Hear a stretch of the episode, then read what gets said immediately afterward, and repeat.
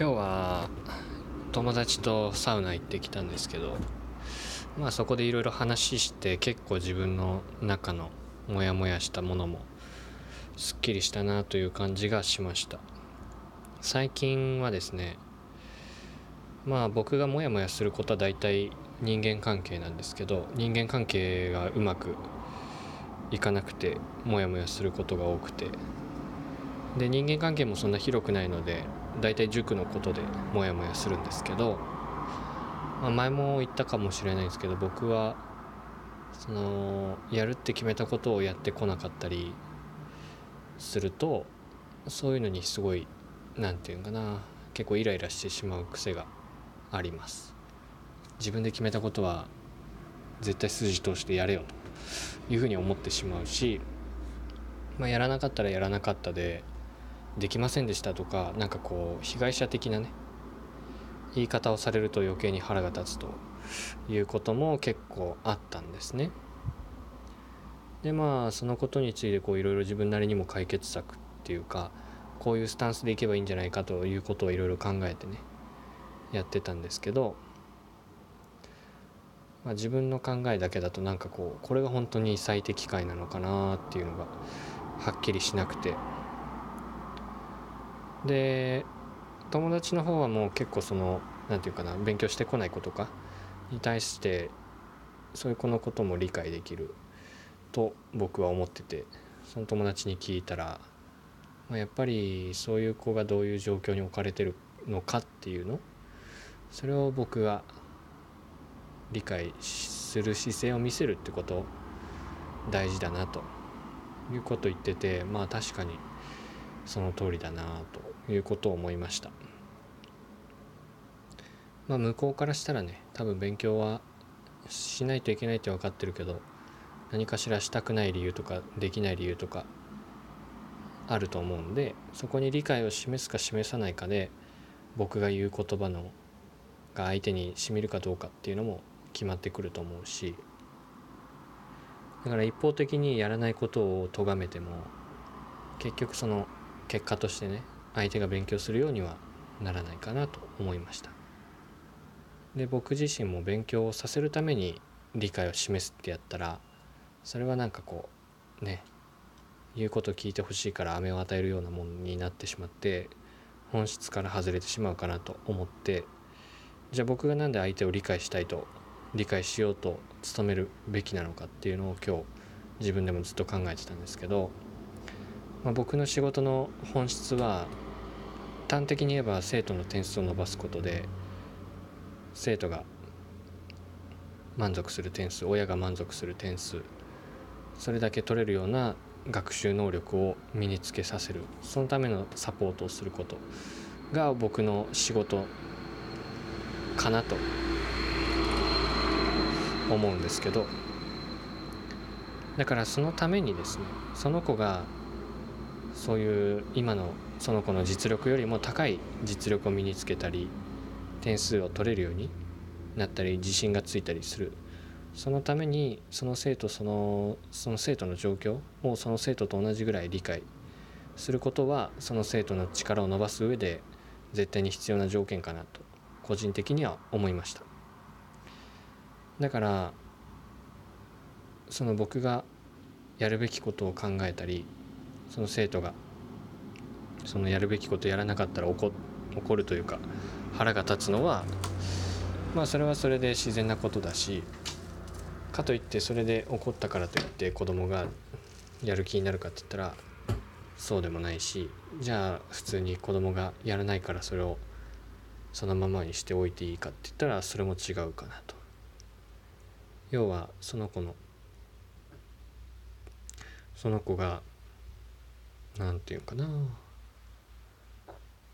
まあ、その子が置かれてる状況を理解した上でその子にとって最適な勉強方法とか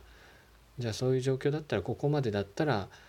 難しいかもしれんけどここまでやったらできるかもしれないねというふうに一方的にねこれをやれっていうふうに決めるんじゃなくてこれもここまでだったら頑張ったらいけるかもねっていうところを論理的にねその子の状況に立って組み立ててあげるっていうのが一つ大事なことかなと思いましたまあ、その上でねなかなかやりたくないとかできないとか感情的な理由もいろいろあると思うのでそこも汲み取った上で、えー、目標に向かってねどういうふうに勉強していくかっていうのを僕がサポートしていくっていうのが、まあ、大事な役割なのかなと思いました。まあ、その上でねその状況を理解して今勉強するのは不可能に近いなと思ったら勉強しないことっていう選択肢もあるよというのを進めることも大事かなと思いました。その絶対に勉強しないといけないっていうふうにゴールを定めてしまうと子供もしんどいし僕もしんどくなるけど無理にする必要はないと。で無理にする必要ないから無理に塾に来る必要もないと。いうふうにやらないっていう選択肢もちゃんとこう見えるようにしてあげたら理解した上でね。でそれはね子供にとっても心の安心っていうか余裕が生まれるんかなと思いました。例えばそれを理解しないままねやめてもいいよって言ったらまるで突き放してるかのねように子供は感じるかもしれませんが子供の状況を理解した上でやめても大丈夫だよって言ったらすごいね安心感は得られるんじゃないかなと思いました。で自分に足りないのはやっぱりそこかなと思いました。日常的に僕は結構自己中心的なところが多分あるので自分ではそこまで分かんないけど自分のことをずっと考えるっていうのはよくやるのでその別にナルシストとかじゃなくてね自分が取り組んでることとか自分が夢中になってることとかそういうことに対して非常にこう深く深く考えるっていうのは得意だし逆に言えばその考えをですね人に対して向けるっていうのがちょっと下手くそなところがあるので、まあ、そこがこう自分のモヤモヤの根源なのかなと思いました。要は僕の理想に向かって子供をね無理やりそっちに向かせようといろいろ考えたりしてたのでそもそもそれは不可能なことなのでそこで現実と理想のギャップが埋まらなくてモヤモヤしてたのかなと思いました。なので、まあ、勉強も大事なんですけどその前にまずその子自体その子の置かれてる状況っていうのを理解する。っていうのを忘れないようにする必要があるかなと思いました、まあ、それができるようになったらもっと子どものね成績も結果的に伸びるんじゃないかなと思ったのでまあそれをねしていこうかなと思います。だから宿題してこなかったりやる気がなさそうでもそれでじゃあ来んなみたいな。じゃあ塾なんか来なくていいだろみたいな。時間の無駄だって突き放すんじゃなくて一回まずは話を聞いてみると。どんな状況なのかっていうのを子供と同じぐらい理解するというところを心がけようと思います。まあ、もちろんそれにね時間かけれるほどめちゃくちゃ時間が自分にあるわけではないのでそこは工夫が必要かなと思うんですけど子供がね子供に子供に僕が一方的に勉強させようとしてるわけではなくてあくまでその子の目標のためにいる存在だと頼ってもいい存在だということが分かってもらえたらいいなと思います。まあそう思うと同時にですねやっぱり自分は多分そこは本当はすごい得意なわけではないと思うのでやっぱりそれが得意な人と仕事をすればもっと僕のなんか特性ももっと生きるのかなと思いました。全部一人でこなそうと思ったらどうしてもその尖った部分が削れちゃうのでそれはそれであまり良くないかなと思うのででもこの他人を理解するっていうところはこれすっ飛ばしたりやらなくなったら本当になんか人としてちょっとダメになっちゃう気がするのでそこは努力を重ねていこうと思います。じゃないとなんかマジでなんだろう弁当配ってた時代の弁当を渡してた独居老人のかなりなんて言うんだろう。もうととっつきにくい独居老人みたいになっちゃいそうな気がするんで。それはねちょっと寂しいんで他人を理解するっていう努力は怠らずやっていこうと思います。っ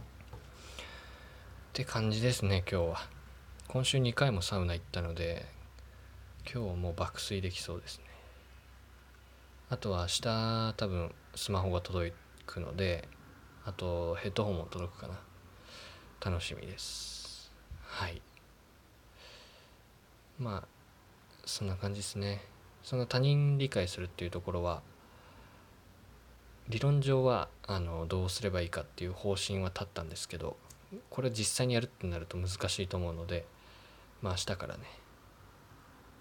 まあ失敗してもいいのでやってみようと思いますはいあとは自分が今の生活結構安定してきてしまったのでその安定を崩したいなというのはあるので自分がやりたいと思わないことに挑戦して今まで自分が経験してない経験を